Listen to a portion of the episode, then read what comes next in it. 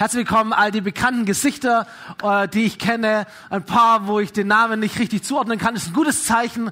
Manche, die neu sind, Gäste, herzlich willkommen hier vor Ort in der Hope. Herzlich willkommen auch alle, die am Livestream sind, von äh, zu Hause oder unterwegs oder in Reha. Grüße gehen raus an Johnny von seiner Familie, wurde ich extra gerade beauftragt.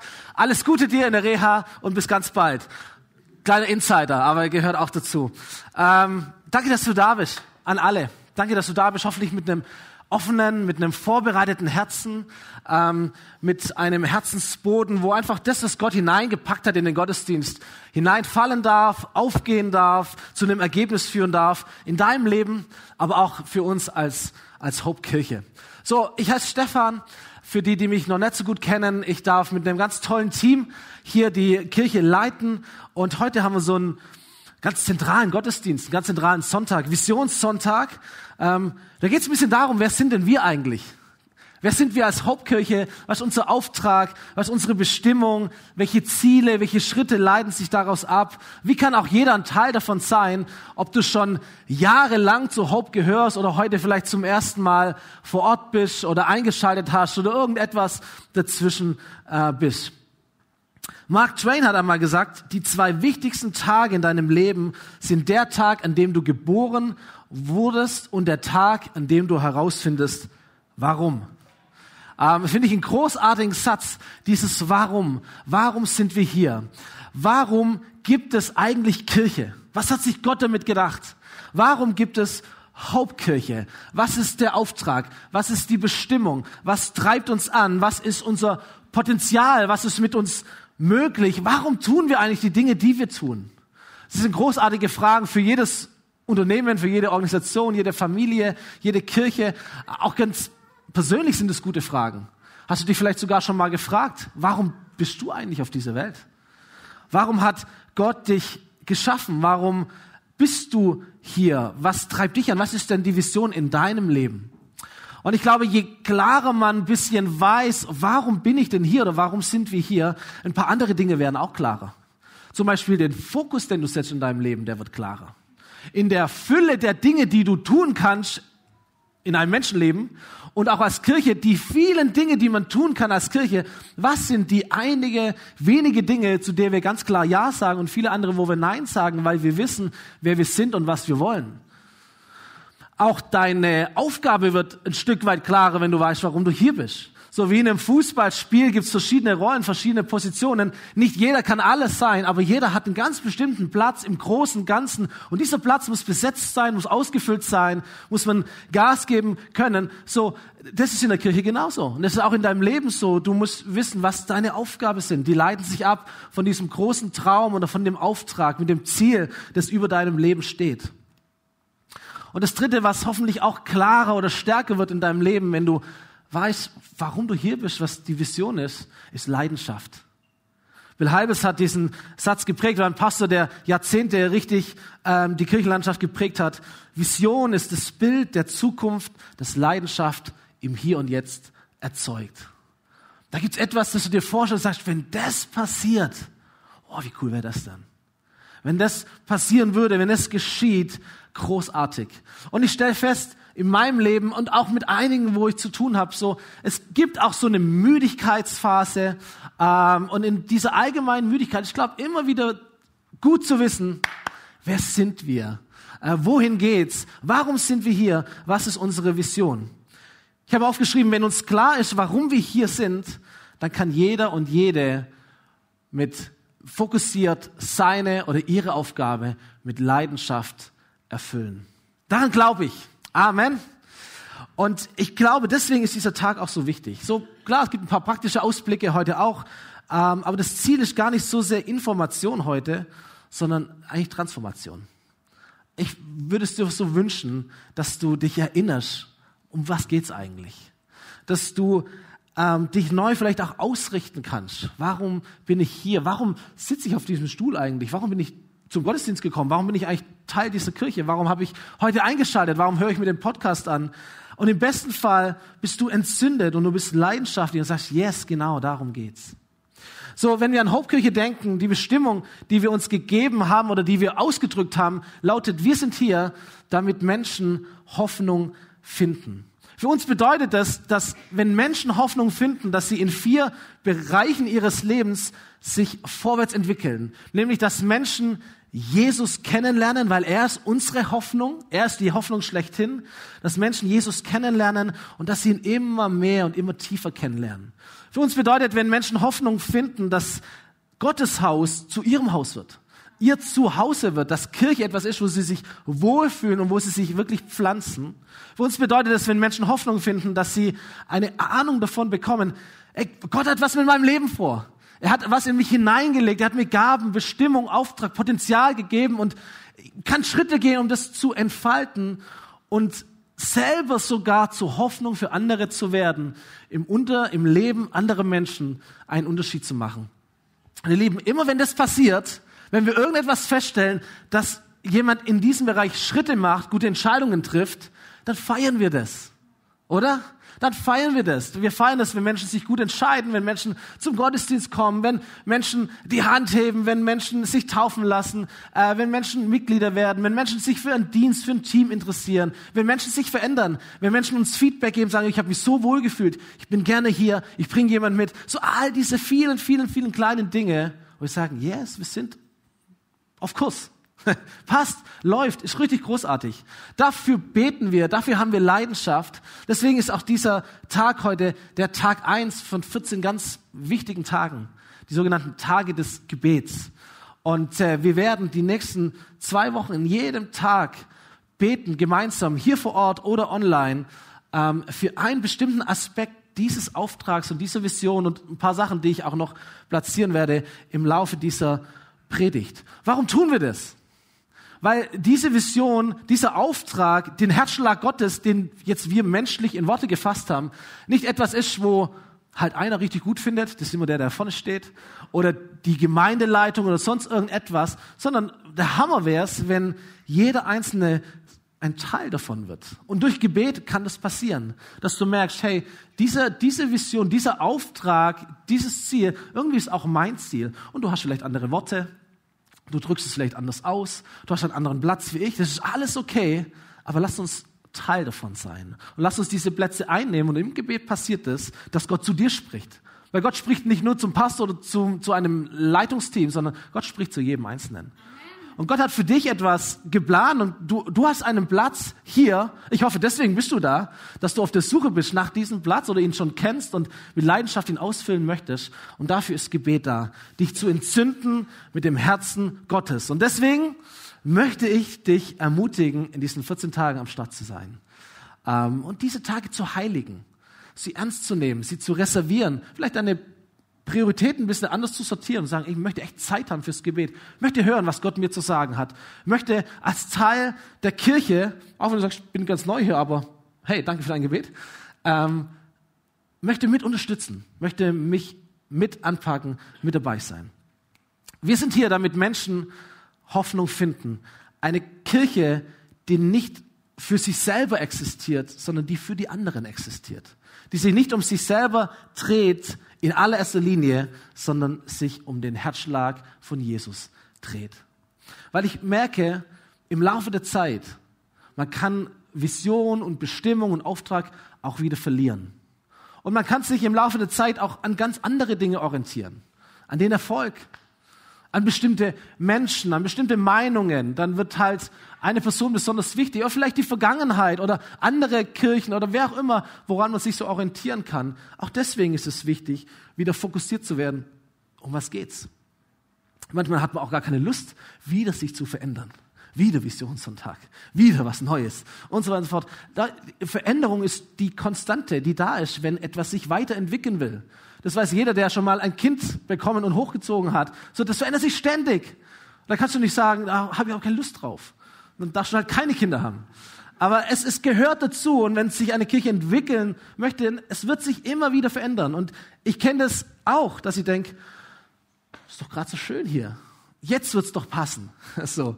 Oder läuft doch gut oder ist doch erfolgreich, wunderbar. Ähm, aber man darf nicht stehen bleiben in diesem Moment. Ich habe letztes Jahr am Visionssonntag auch gepredigt, Anfang April. Ob es eine gute Predigt war, müssen andere beurteilen, aber es war eine sehr wichtige Predigt. Der Titel war, erfüllst du Wünsche oder erfüllst du einen Auftrag? Und äh, kannst diese Predigt ja nachhören. Wir haben uns so ein bisschen über zwei Tage im Leben von Jesus unterhalten, wo man gemerkt hat, Jesus war nicht auf dieser Welt, um Bedürfnisse und Erwartungen von Menschen zu erfüllen, sondern sein Auftrag. Und da ging es um einen Samstag in Kapernaum, das war die Stadt. Jesus hat den ganzen Tag gelehrt und da war ein Mann mit einem unreinen Geist und er hat diesen Mann geheilt und die Menge war begeistert und sie haben es erzählt überall und am Abend, so heißt der biblische Bericht, am Abend stand die ganze Stadt vor der Tür von Jesus. All die Kranken haben sie hergeschleppt und Jesus hat sie wirklich alle gesund gemacht und Kapernaum war Erweckung, war fantastisch, war großartig. Und am nächsten Tag, am Sonntag, dachten alle, jetzt geht's weiter. Tag zwei, wo ist Jesus? Und Jesus war nicht da. Jesus ist frühmorgens aufgestanden, ist auf einen Berg gegangen, er hat gebetet. Und als seine Nachfolger ihn endlich äh, finden und ihn runterholen wollen, weil die Leute warten, da sagt Jesus einen ganz krassen Satz. Er sagt, Leute, wir müssen auch noch in die umliegenden Ortschaften gehen, um dort die rettende Botschaft zu verkünden. Das ist meine Aufgabe. Und letztes Jahr habe ich dazu gesagt, unser Auftrag muss höher priorisiert sein als unser eigenes Bedürfnis. Leo Bigger hat das so schön nochmal ausgedrückt, er hat gesagt, deine Vision muss größer sein als deine Lust. Dir darf das trotzdem Spaß machen, wir dürfen es genießen, mega, natürlich, wir freuen uns. Aber es geht weiter. Du darfst dich da in dieser, in der Komfortzone nicht festkrallen. Es geht weiter. Manchmal denke ich, gerade vielleicht dieser Erfolg oder wenn es gut läuft, das kann einen so ein bisschen auch einlullen und bequem machen. Und das ist ja auf der einen Seite etwas total Schönes. Auch das möchte ich mal platzieren an so einem Tag. Uns geht's gut als Hauptkirche. Halleluja, mega. Wir sind richtig, richtig dankbar. Ähm, Menschen kommen dazu, Menschen finden Hoffnung, Menschen gehen Schritte.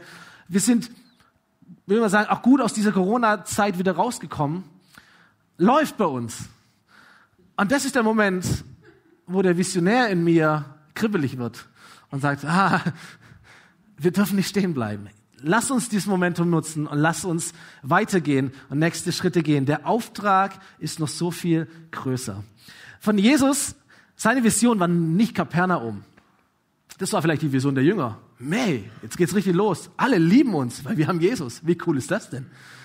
Aber seine Vision war nicht Kapernaum, sondern letztendlich eigentlich die ganze Welt. Und deswegen hat er gebetet und im Gebet hat er empfangen, ey, was ist meine Aufgabe oder was ist eigentlich wirklich meine Aufgabe? Deswegen ist Teil des Gebets so wichtig für uns. Die Juden der damaligen Zeit, die haben eigentlich über Jahrhunderte geglaubt, wir sind die Besten. Wir sind Gottes auserwähltes Volk. Gibt es auch noch ein paar andere Menschen, gibt auch noch andere Länder, das ist uns auch klar, die hat Gott auch geschaffen, das stimmt auch, aber eigentlich geht es um uns.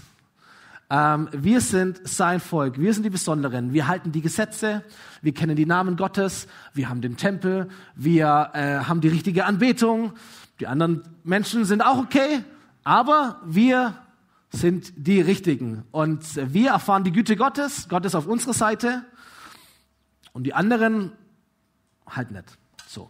Jesus, der Sohn Gottes, kommt in Israel zur Welt, in diesem Land des Gottesvolkes und er wirkt in einer Gegend, die nennt sich Galiläa. Ich habe mal eine Landkarte mitgebracht. Ihr seht in der Mitte den sogenannten See Genezareth. Gibt's auch heute noch. Und dann alles, was links von dem See ist, das war eigentlich das jüdische, fromme, religiöse Israel. Und da war auch Jesus eigentlich hauptsächlich unterwegs. Da war Bethlehem, wo er geboren wurde. Da ist Jerusalem, die Hauptstadt mit dem Tempel, wo er gestorben ist. Da war Nazareth, da war Kapernaum. Ähm, all diese richtigen, die richtige Seite. Die fromme Seite. Und dann gab es auf der anderen Seite auch eine Seite. Ähm, auf der anderen Seite des Jordan-Zuflusses, auf der anderen Seite des See Genezareth, die rechte Seite. Das war die sogenannte heidnische Seite. Die Kapolis, zehn Städte, Bund, eine Vereinigung, eine römische Vereinigung von verschiedenen Städten. Das war das, das Heidenland. Da gab es auch ein paar Juden, aber eigentlich waren das Heiden. Das war die Welt. Das war die falsche Seite. Das war die unreine Seite. Das war da, wo sie die Schweine gegessen haben. So, erinnert euch die Geschichte vom verlorenen Sohn, wo er in die Fremde geht. Das war die Fremde. Das war die, die andere, die falsche Seite. Da, wo man nicht wohnte als Jude. Mit denen man nichts zu tun hatte. Außerhalb der kleinen, frommen Welt, des eigenen Tellerrandes. Damit hatte man nichts zu tun. Wollte man auch nicht. Man hatte sie auch nicht wirklich im Blick. Weil man war ja auf der linken Seite des Sees. Und nun kommt Jesus in Kapernaum, äh, beginnt seinen Dienst. Er spricht von diesen umliegenden Orten, wo er auch noch hingehen muss. Er sammelt sich zwölf Freunde und Azubis. Er lehrt, er heilt, er wirkt. Immer auf der linken Seite des Sees. Und plötzlich an einem Abend, ein paar Kapitel weiter, in Kapernaum, am Fuße des Sees, sagt Jesus diesen Satz. Jungs, wir wollen auf die andere Seite des Sees fahren. Und mit diesen Vorbemerkungen kannst du dir vielleicht denken, wie diese Botschaft bei seinen Jüngern ankam. Jesus, nicht die Seite, das ist die böse Seite. Du meinst vielleicht den Süden oder was auch immer, aber nicht, wir gehen nicht auf die andere Seite. Wir wollen das nicht auf diese andere Seite. Das ist die falsche Seite. Das ist die unreine Seite. Da müssen wir uns noch reinigen, wenn wir irgendwie wieder zurückkommen. Das wollen wir nicht. Kennst du das, wenn du Eltern bist, dieser Satz, wir wollen? Und er sagt, wer sagt, dass ich will? Ich will gar nicht. Und wenn Eltern sagen, wir wollen, dann heißt es, anziehen, es geht los. So war es bei Jesus auch. So, das war nicht irgendwie so ein Vorschlag, wo er dachte, hey, Leute, ich habe einen Kuchen gebacken und können wir ein bisschen auf den See rausschippern, mal schauen, ob es auf uns auf die andere Seite trägt. Wenn ja, wäre ja auch ganz nett, oder was denkt ihr? Sondern er sagt, wir wollen auf die andere Seite des Sees fahren. Das ist das, was wir jetzt machen werden. So, Jesus gebietet es, weil es kein Automatismus war. Es gab nichts, was sie dorthin gedrängt hat. Im Gegenteil, es war eher etwas, was sie herausgefordert hat, was so unbekannt war, was auch nicht wirklich ihr Plan war. Und übrigens, Jesus, gibt es nicht auf der linken Seite auch noch ein paar Menschen, die du heilen kannst? Es ist doch noch nicht jeder in Kapernaum dein Nachfolger. Also, da finden wir bestimmt auch noch ein paar Häuser.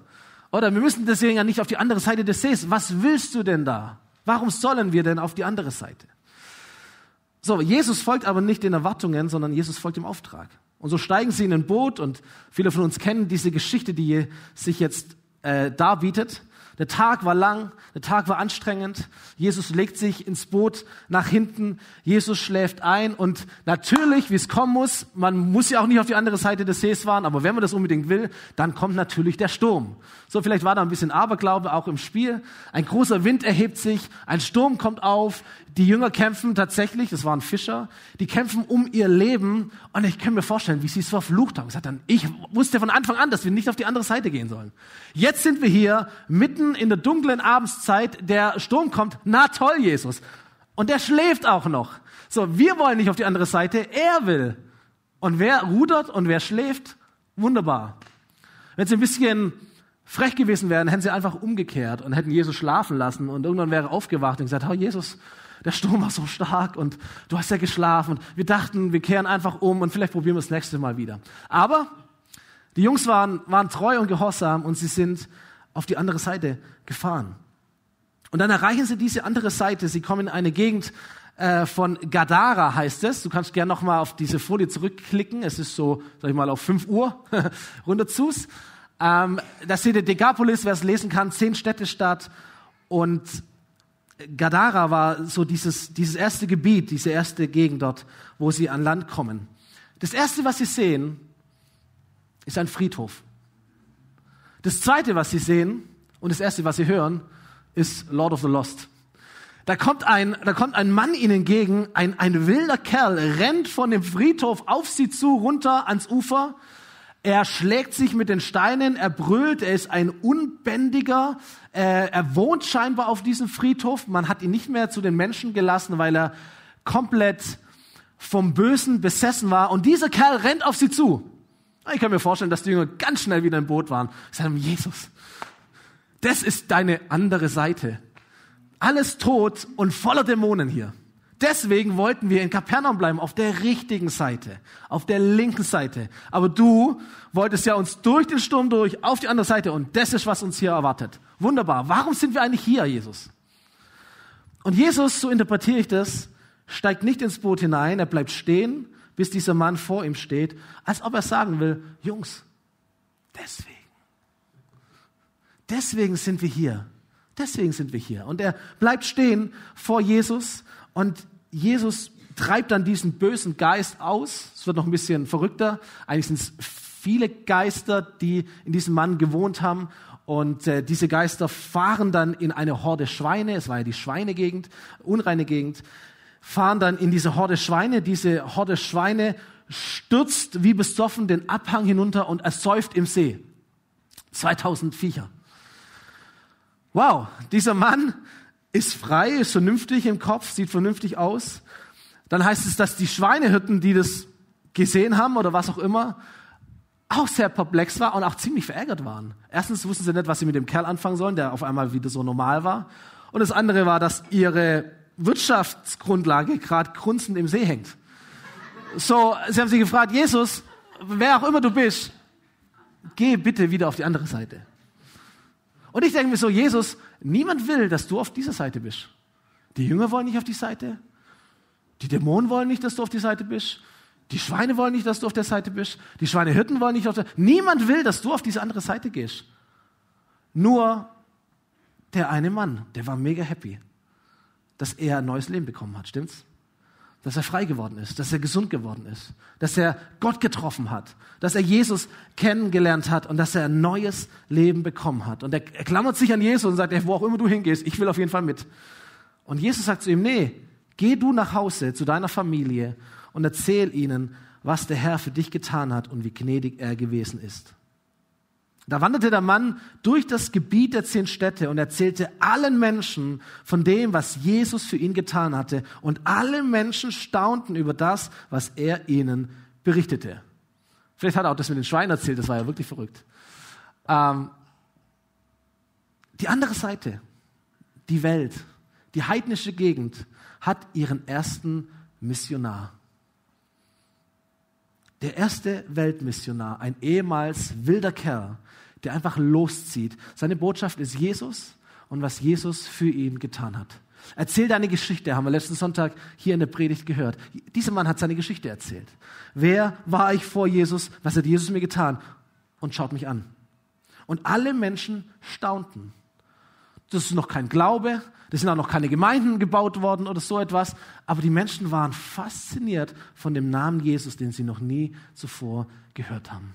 Und als ein Nachfolger, der sein Gebiet mit dem Evangelium von Jesus erreicht. Und all das beginnt, weil Jesus und seine Jungs, seine Nachfolger, seine Gruppe, seine Kirche, weil Jesus diese Leute auffordert und ermutigt, ich habe es mal genannt, aus der Komfortzone in die Komfortzone zu wechseln.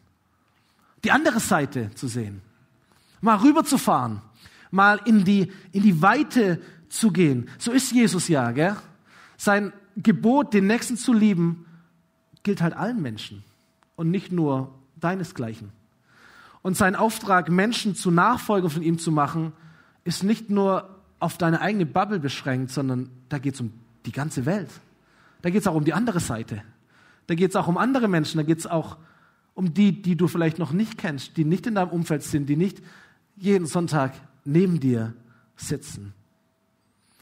Da gibt's gar kein drinnen und draußen mehr. Da gibt's gar keine guten und schlechten, linken und rechten Seiten. Da gibt's gar keine Komfortzonen mehr. Jesus geht heraus aus dem Ort, wo er gerade war, wo es so schön war, um andere, weitere Menschen zu erreichen. Und alle die, die ihm folgten, die nimmt er mit auf diese Reise.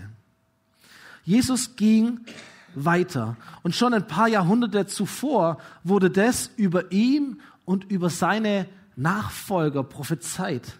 Manche von euch kennen diese Stelle vielleicht im Jesaja-Buch, Kapitel 54. Da wird davor ein ganzes Kapitel über den sogenannten Gottesknecht gesprochen, also über den, den leidenden, sterbenden Messias Jesus.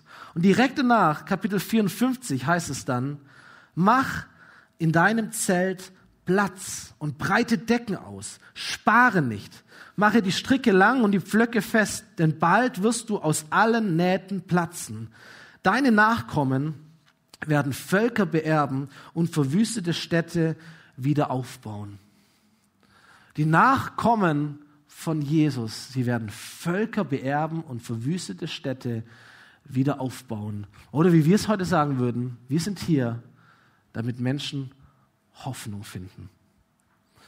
Und ich möchte das aussprechen, auch über uns, weil es thematisch so gut reinpasst.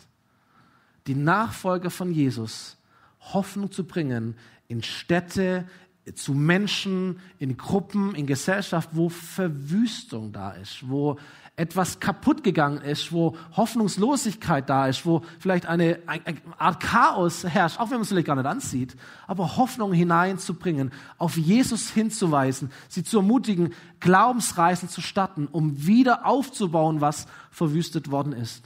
Visionssonntag. Und für uns steht dieser Visionssonntag und auch diese 14 Tage des Gebets unter dem Motto Tiefe und Weite. Wachstum in Tiefe und Weite. Das ist vielleicht gar nicht so mega visionär, wie man es meinen möchte. Vielleicht geht es auch mehr um eine Art Next Steps, logische Weiterentwicklung der Hauptkirche in der nächsten Zeit. Wir müssen ja nicht den ganzen Laden neu erfinden, darum geht es gar nicht, aber zu schauen, wo, wo könnte es weitergehen? Wo können wir Stricke weiter spannen, mehr Seil nehmen, um Menschen oder mehr Menschen Hoffnung finden zu lassen? Und wir haben als Gemeindeleiter ein paar Ziele aufgeschrieben und ich habe es mal versucht, diesen zwei Schwerpunkten zuzuordnen.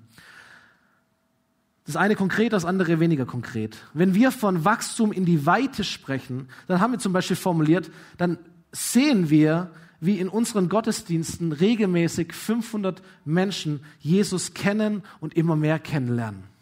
Das ist einfach mal eine Zahl. Das ist jetzt vielleicht komisch, sagst, oh ja gut, ein paar leere Plätze hat's ja hier schon, aber es ist auch nur der zweite Gottesdienst. Da gibt's auch einen Livestream, da gibt's eine Kidskirche. Das ist schon noch mal ein bisschen größer als das, was du halt jeden Sonntag äh, in deinem Gottesdienst erlebst. Das bedeutet für uns, dass dieses Thema Abendgottesdienst immer ein Thema ist, das immer noch auf unserem Herzen brennt und bleibt. Und auch etwas, was wir Face-to-Face -face nennen, wo es nochmal tiefer in die Begegnung mit Gott hineinkommen soll, ist genauso auf unserem Herzen. Wir haben formuliert, Wachstum in die Weite könnte für uns bedeuten, dass in 50 Kleingruppen, weil 500 durch 10, eine Kleingruppe 10 Personen ungefähr, dass in 50 Kleingruppen Menschen unter der Woche Kirche als Zuhause erleben in denen sie einander begegnen, füreinander sorgen und aneinander wachsen. Wachstum in die Weite würde bedeuten, dass Kinder, Jugendliche, junge Erwachsene und Familien in unseren Programmen zu Menschen heranwachsen, die Jesus kennen, lieben und ihm und seiner Kirche dienen. Spätestens jetzt hätte ich Amen gesagt an deiner Stelle. Da ist so viel Potenzial da, da ist so viel Bewegung da. Das, lass es 150, 200 Menschen sein von 0 bis 25, die Hauptkirche mitprägen, mit dabei sind, die dazugehören.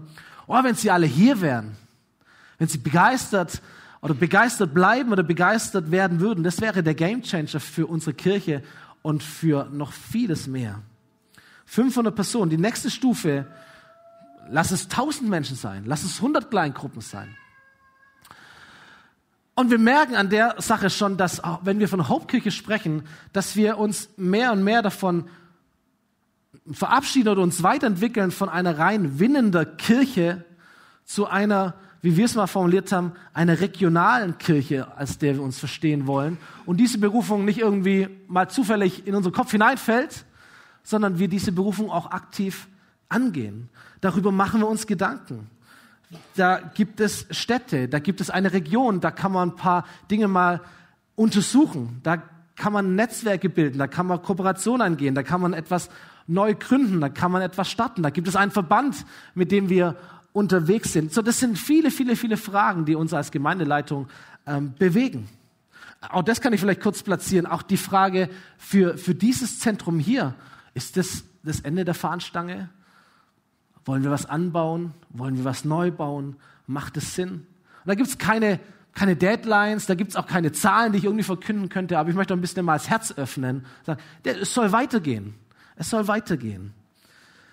Obwohl Winne denn immer auf unserem Radar natürlich bleibt. Wir haben auch gesagt, wir verstehen unter Weite auch etwas, dass wir die Berufung leben, wirklich leben, unsere Stadt Winnenden hier sozial und diakonisch zu dienen. Auch hier entwickeln sich Kontakte, Möglichkeiten, Anfragen. Und ein weiterer letzter Raum ist der sogenannte digitale Raum. Und wir haben mal formuliert, wir sind sichtbar und erlebbar in der digitalen Welt und wir leben auch dort Kirche.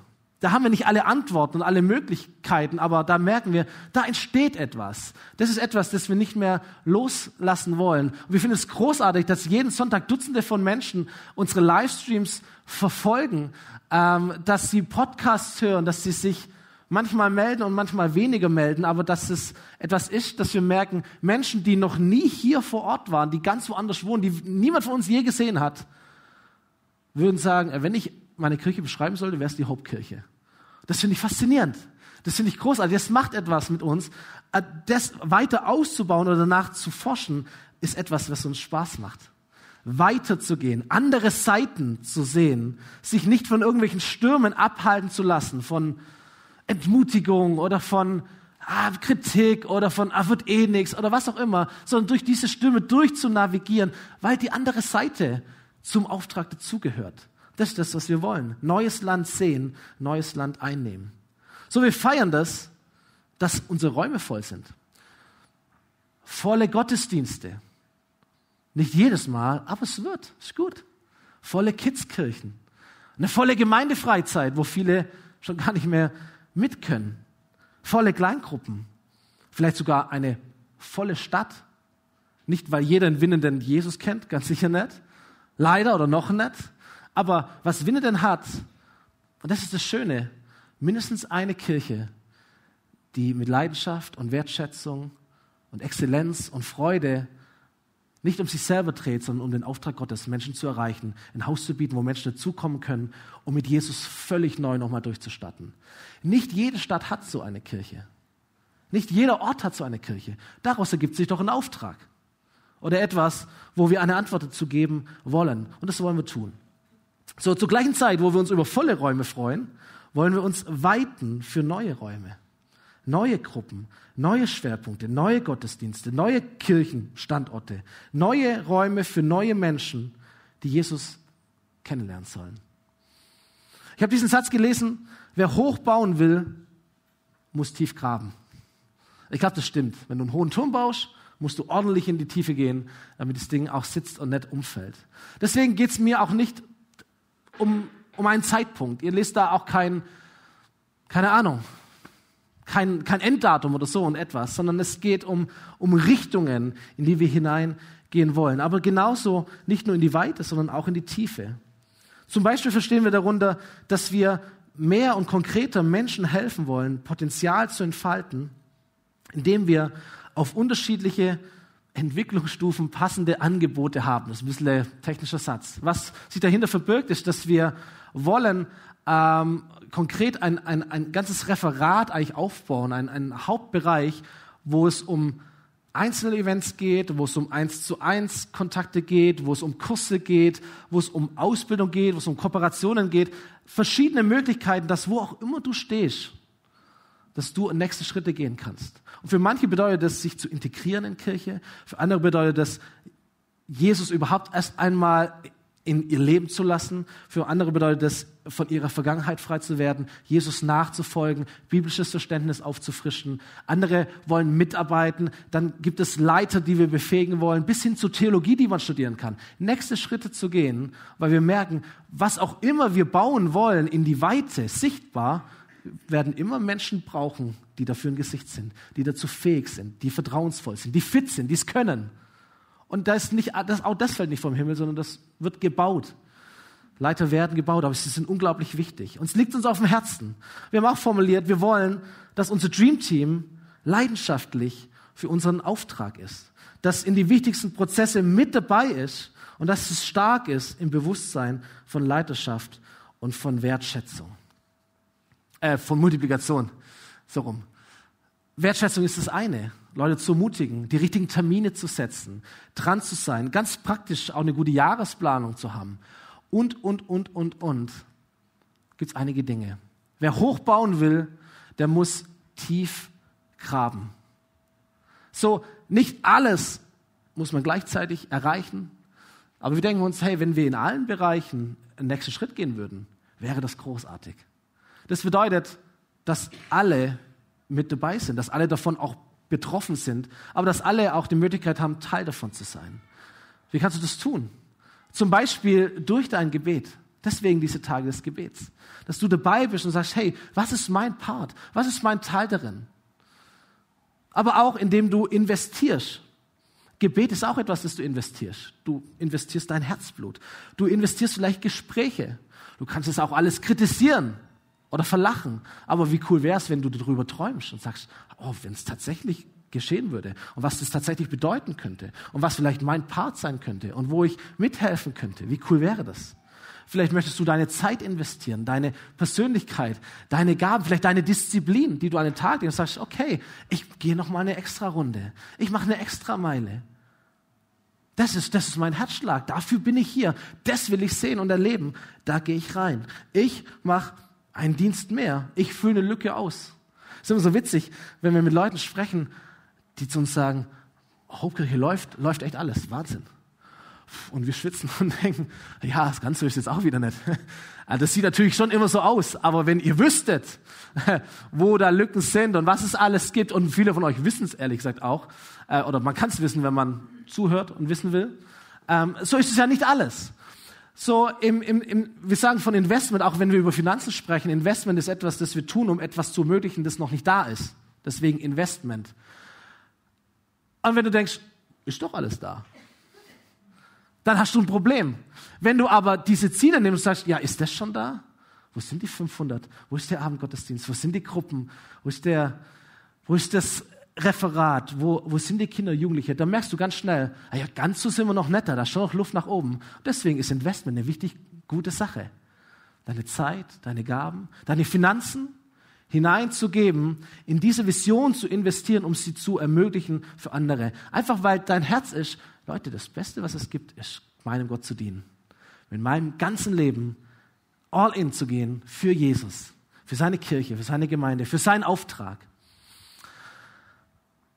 Ich möchte zum, zum Ende kommen, nochmal zum Volk Israel zurück. Dieses Mal im, im Alten Testament. Dieses auserwählte Gottesvolk war überzeugt, Gott ist auf unserer Seite. Hey, und wenn Gott auf unserer Seite ist, come on, uns kann nichts passieren. Wir sind eigentlich unantastbar. Bis zu einer Zeit, 700 Jahre vor Jesus, wo etwas passiert ist, was dieses Volk niemals für möglich gehalten hatte.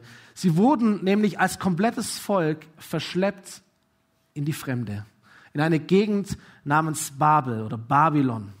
Und selbst die Nicht-Bibelleser unter uns wissen, Babylon ist, glaube ich, nichts Gutes. Richtig. Jerusalem? Gut. Babylon? Schlecht. So, so war die Denke. Jerusalem, Holy Place, Tempel, Gottesdienst, Babylon, die Heiden, die Fremden, keine Kultur, keine Religion, andere Götzen. Drinnen, draußen, weiß, schwarz, Heimat, Fremde. Und genau dorthin werden sie verschleppt aus ihrem Zuhause herausgerissen in die Fremde hinein. Und jetzt sitzen sie dort im Exil. Psalm 137, so ein Klagepsalm, den du mal durchlesen kannst, wenn dich das genau interessiert, was die da, wie es ihnen ging. Ihr Schmerz war groß, ihre Traurigkeit war groß, sie hatten die Lust am Leben verloren, es war alles sinnlos. Und zu diesen Leuten kommt ein Brief mit dem Wort Gottes. Ein Prophet namens Jeremia schreibt diesen Brief und er ist eine richtig eine richtig schwere Kost. Ich werde euch gleich ein paar Ausschnitte vorlesen. So richtig herausfordernd, richtig schwer für die Menschen. Folgendes. Der Herr, der Allmächtige, der Gott Israels, schickt allen Verbannten, die er von Jerusalem weg nach Babel in die Gefangenschaft hat führen lassen, folgende Botschaft. Also damit fängt schon mal an, dass Gott sagt, Leute, nur falls ihr euch fragt, warum ihr hier seid, das ich. Ich habe euch dorthin führen lassen. Da gibt es natürlich eine Vorgeschichte, aber letztendlich, ich habe euch aus eurer Heimat in die Fremde gebracht. Und folgendes ist, was ich von euch möchte. Baut Häuser. Richtet euch dort zum Wohnen ein. Legt Äcker und Gärten an. Freut euch an den Früchten, die ihr erntet heiratet und zeugt Söhne und Töchter und sucht für eure Söhne Frauen und verheiratet eure Töchter, damit sie Söhne und Töchter zur Welt bringen und zeugt und tut und macht und alles und werdet groß, sagt er. Euer Volk soll wachsen und nicht kleiner werden. Setzt euch ein für den Frieden und für das Wohlergehen Babels, wohin ich euch als Verbannte geschickt habe. Betet für das Wohlergehen der Stadt, denn wenn die Stadt, in der ihr gefangen gehalten werdet, Frieden hat, dann habt auch ihr Frieden. Richtig schwere Kost, gell? Für die, die sagen, ich will hier weg, ich gehöre hier gar nicht hin. Das ist nicht meine Heimat. Für die ist richtig schwere Kost, wenn Gott sagt, doch, und ich möchte, dass du Häuser baust und dass du dir eine Frau suchst und dass du Kinder zeugst und dass du Gärten anlegst und was auch immer. Fühl dich wohl und lass wachsen. Aber ich will nach Jerusalem. Nein, du bist hier an diesem Ort und ich möchte, dass du diesen Ort umarmst. Ich möchte, dass du Frieden schließt. Ich möchte, dass du betest für diese Menschen. Ich möchte, dass du für deine Feinde betest, für die Fremde betest. In der anderen Seite alles gut. Es ist die andere Seite des Ufers. Es ist da, wo du gar nicht hin wolltest. Es ist da, wo du nicht zu Hause bist, aber irgendwie doch. Und in der Bibel, ihr Lieben, lesen wir etwas Ähnliches, wenn es um uns geht, stimmt's? Um Christen geht. Da heißt es nämlich, die Heimat der Christen ist gar nicht hier auf der Erde, sondern die ist im Himmel. Da gibt es ein himmlisches Jerusalem, die goldene Stadt von Jesus. Und dann heißt es, hier auf dieser Erde sind wir wie Fremde wie Fremde auf der Erde. Was glaubt ihr, was Gott möchte von uns auf dieser Erde, wenn wir fremd sind, wenn unsere Heimat im Himmel ist? Möchte, dass wir heulen, dass wir uns vergraben, dass wir uns wünschen, dass bald der Himmel kommt und wir da sind.